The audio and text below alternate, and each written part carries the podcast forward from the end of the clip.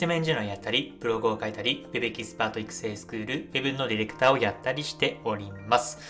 この放送は新しい時代を個人の力でコツコツ歩んでいこうコンセプトに僕自身の価値観や考え方を発信していきます、えー、本日なんですけども、フリーランスとしての覚悟を持て、答えがない暗闇の中で成功体験があるか、えー、こういったテーマでお話をしていきたいと思います、えー、早速問題ですね。えっと、まあ、さんがつよっか土曜日にですね、あのー、フリーランスサミットに、えー、参加をしてきました。うんと、フリーランスサミット知らない方のために一応ご説明をするとですね、まあ、あのー、ストックさん、うんと、年収チャンネルでもおなじみの、えー、株元さんがですね、えー、主催をしている、えっと、フリーランスの向けの、えー、イベントですね。まあ、もちろん、えー、フリーランス限定というわけではなく、うんと会社員とか、まあ、独立とかを考えている人とか、えー、経営者だったりとか、まあ、そういった方々、まあ、フリーランスに関係する、個人事業主に関連する人たちを集めて、まあ、あの、セミナーだったりとか、まあ、いろんな企業さんがブース出したりとか、えー、そういったものでやって、えっと、まあ、セミナーな感じですね。サミット。うん。えー、参加してきました。で、一応、あの、見たらですね、よんせんごひゃくにん参加してて、すごいですよね。フリーランスだけでそんなに集める、フリーランスを、えーと、や、関連してる人に集めるっていうだけで、しかもね、東京国際フォーラムかな、えー、東京駅のすぐ近くの、あの会場でしたけども、まあ、本当に、ね、僕自身も参加しましたが、たくさんの人がいてね、あこんなに、うん、フリーランスに関心を持っている人だったりとか、まあ、株元さんはじめ、えー、まあ、ディージェー 社長とか、うんと、北野コーポレーションの、北野達人コーポレーションの、えー、と木下さんとか、あと山本龍賢さんとか佐古さんとかね、まあいろんな面々、えー、と方々がいらっしゃいました。もちろん他にもあのたくさんいらっしゃいましたけども、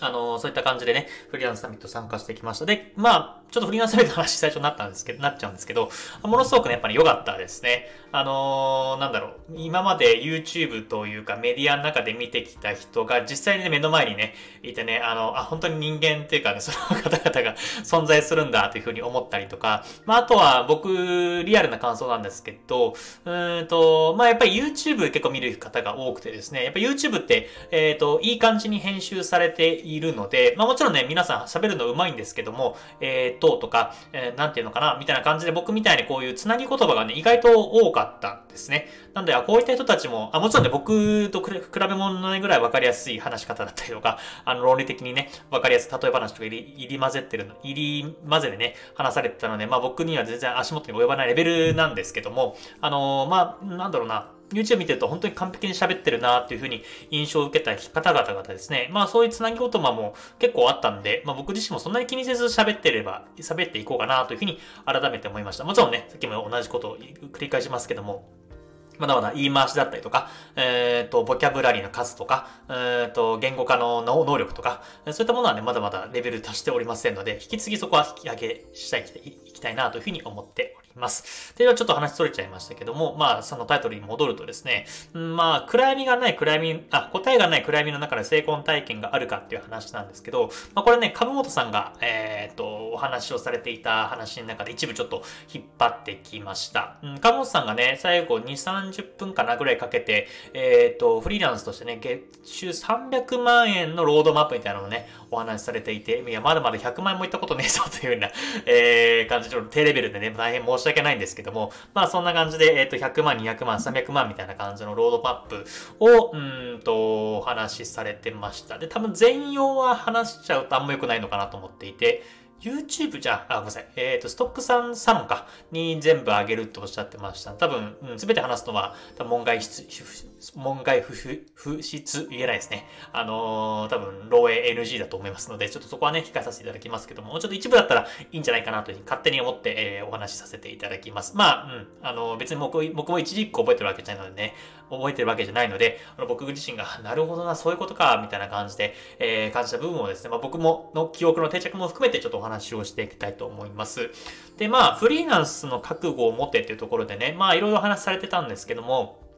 やっぱり、うん、フリーランスって、えっと、まあ、会社会不適合者、まあ、あのね、この放送を聞いてる方でフリーランスの方いると思うんですけど、まあ、僕、うん、社会的交渉、なんか、まあ、正社員としての働き方が合わないからフリーランスになる人って結構多いと思うんですね。で、まあ僕もそうなんですけど、まあ、結構その、言い方あんま良くないですけど、ちょっとね、人間関係にストレスが溜まるぐらいだったら自分でビジネスやった方がいいよね、みたいな感じで、まあ、フリーランスになる人って意外と、意外とというかかなり多いと思うんですけど、まあ、やっぱりね、フリーランスも、まあ月収ごじゅうまんとかひゃくまんえんぐらいだったら個人の力でなんとかなるけども、やっぱりにひゃくまん、さんびゃくまんっていう風に行くんだったら人間力、営業力、まあ、コミュニケーション能力っていうのが必須だよね、みたいなことを話しされていて、まあ、た、まさしくそうだなというふうに思いつつも、うん、最後ね、えー、フリーランスとしてやっていく覚悟を持つかどうか、これが大事だというふうにお話をされてました。で、その中で、えーと、答えがない、まあ、フリーランスってね、まあ、やっぱり自分が社長、一人社長みたいな感じでやっているので、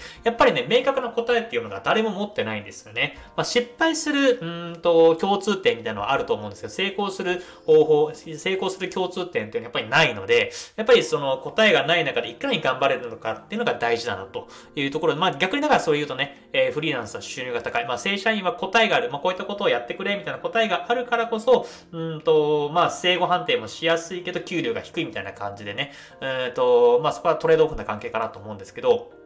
やっぱりまあフリーランスとしてやってたら答えがない。まあ暗闇の中でね、えっと、模索し続けるしかないなというところをお話しされていました。で、その中で、まあやっぱ過去にね、えー、部活だったりとか、転職活動、就職活動みたいな感じで、うんと、まあ答えがない活動、答えがない経験っていうのを、えっと、経験してきた人っていうのは、やっぱりフリーランスになってからもね、か、あのー、覚悟を持ちやすいというふうに、えー、おっしゃっていました。まあ、まさしくね、そうだなと思っていて、まあ、僕もね、結構ね、人から、まあ、ブログね、えっと、本当ににねんかんでにひゃく記事以上書いているし、この音声配信もさんびゃっかい以上やっているし、まあ結構僕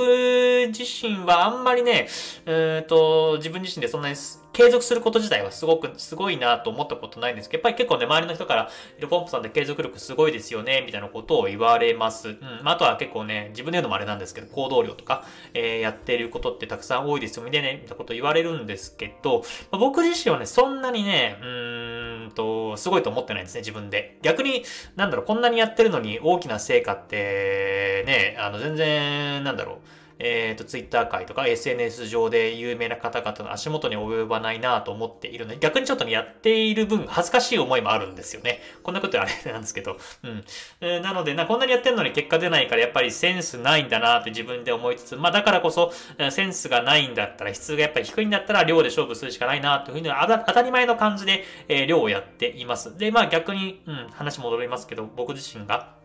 えー、ここまで、えー、量をやっているっていうことをね、驚かれる、驚いてくれる方もいらっしゃるんですけど、やっぱりこれはね、僕自身が、まあ、部活とか、うーんと、就職活動とかっていうのは、まあ、うん、人から見て、かなり成功した、まあ、自分で言うのはおこがましいかもしれないんですけど、やっぱり、それなりに成果を残すことができたからこそ、まあ、答えがない暗闇の中を走ることに慣れているのか、慣れているからこそ、えー、こういった行動量ができるんじゃないかなというふうに、改めて自分自身も思いました。うーん、なんだろうな、マラソン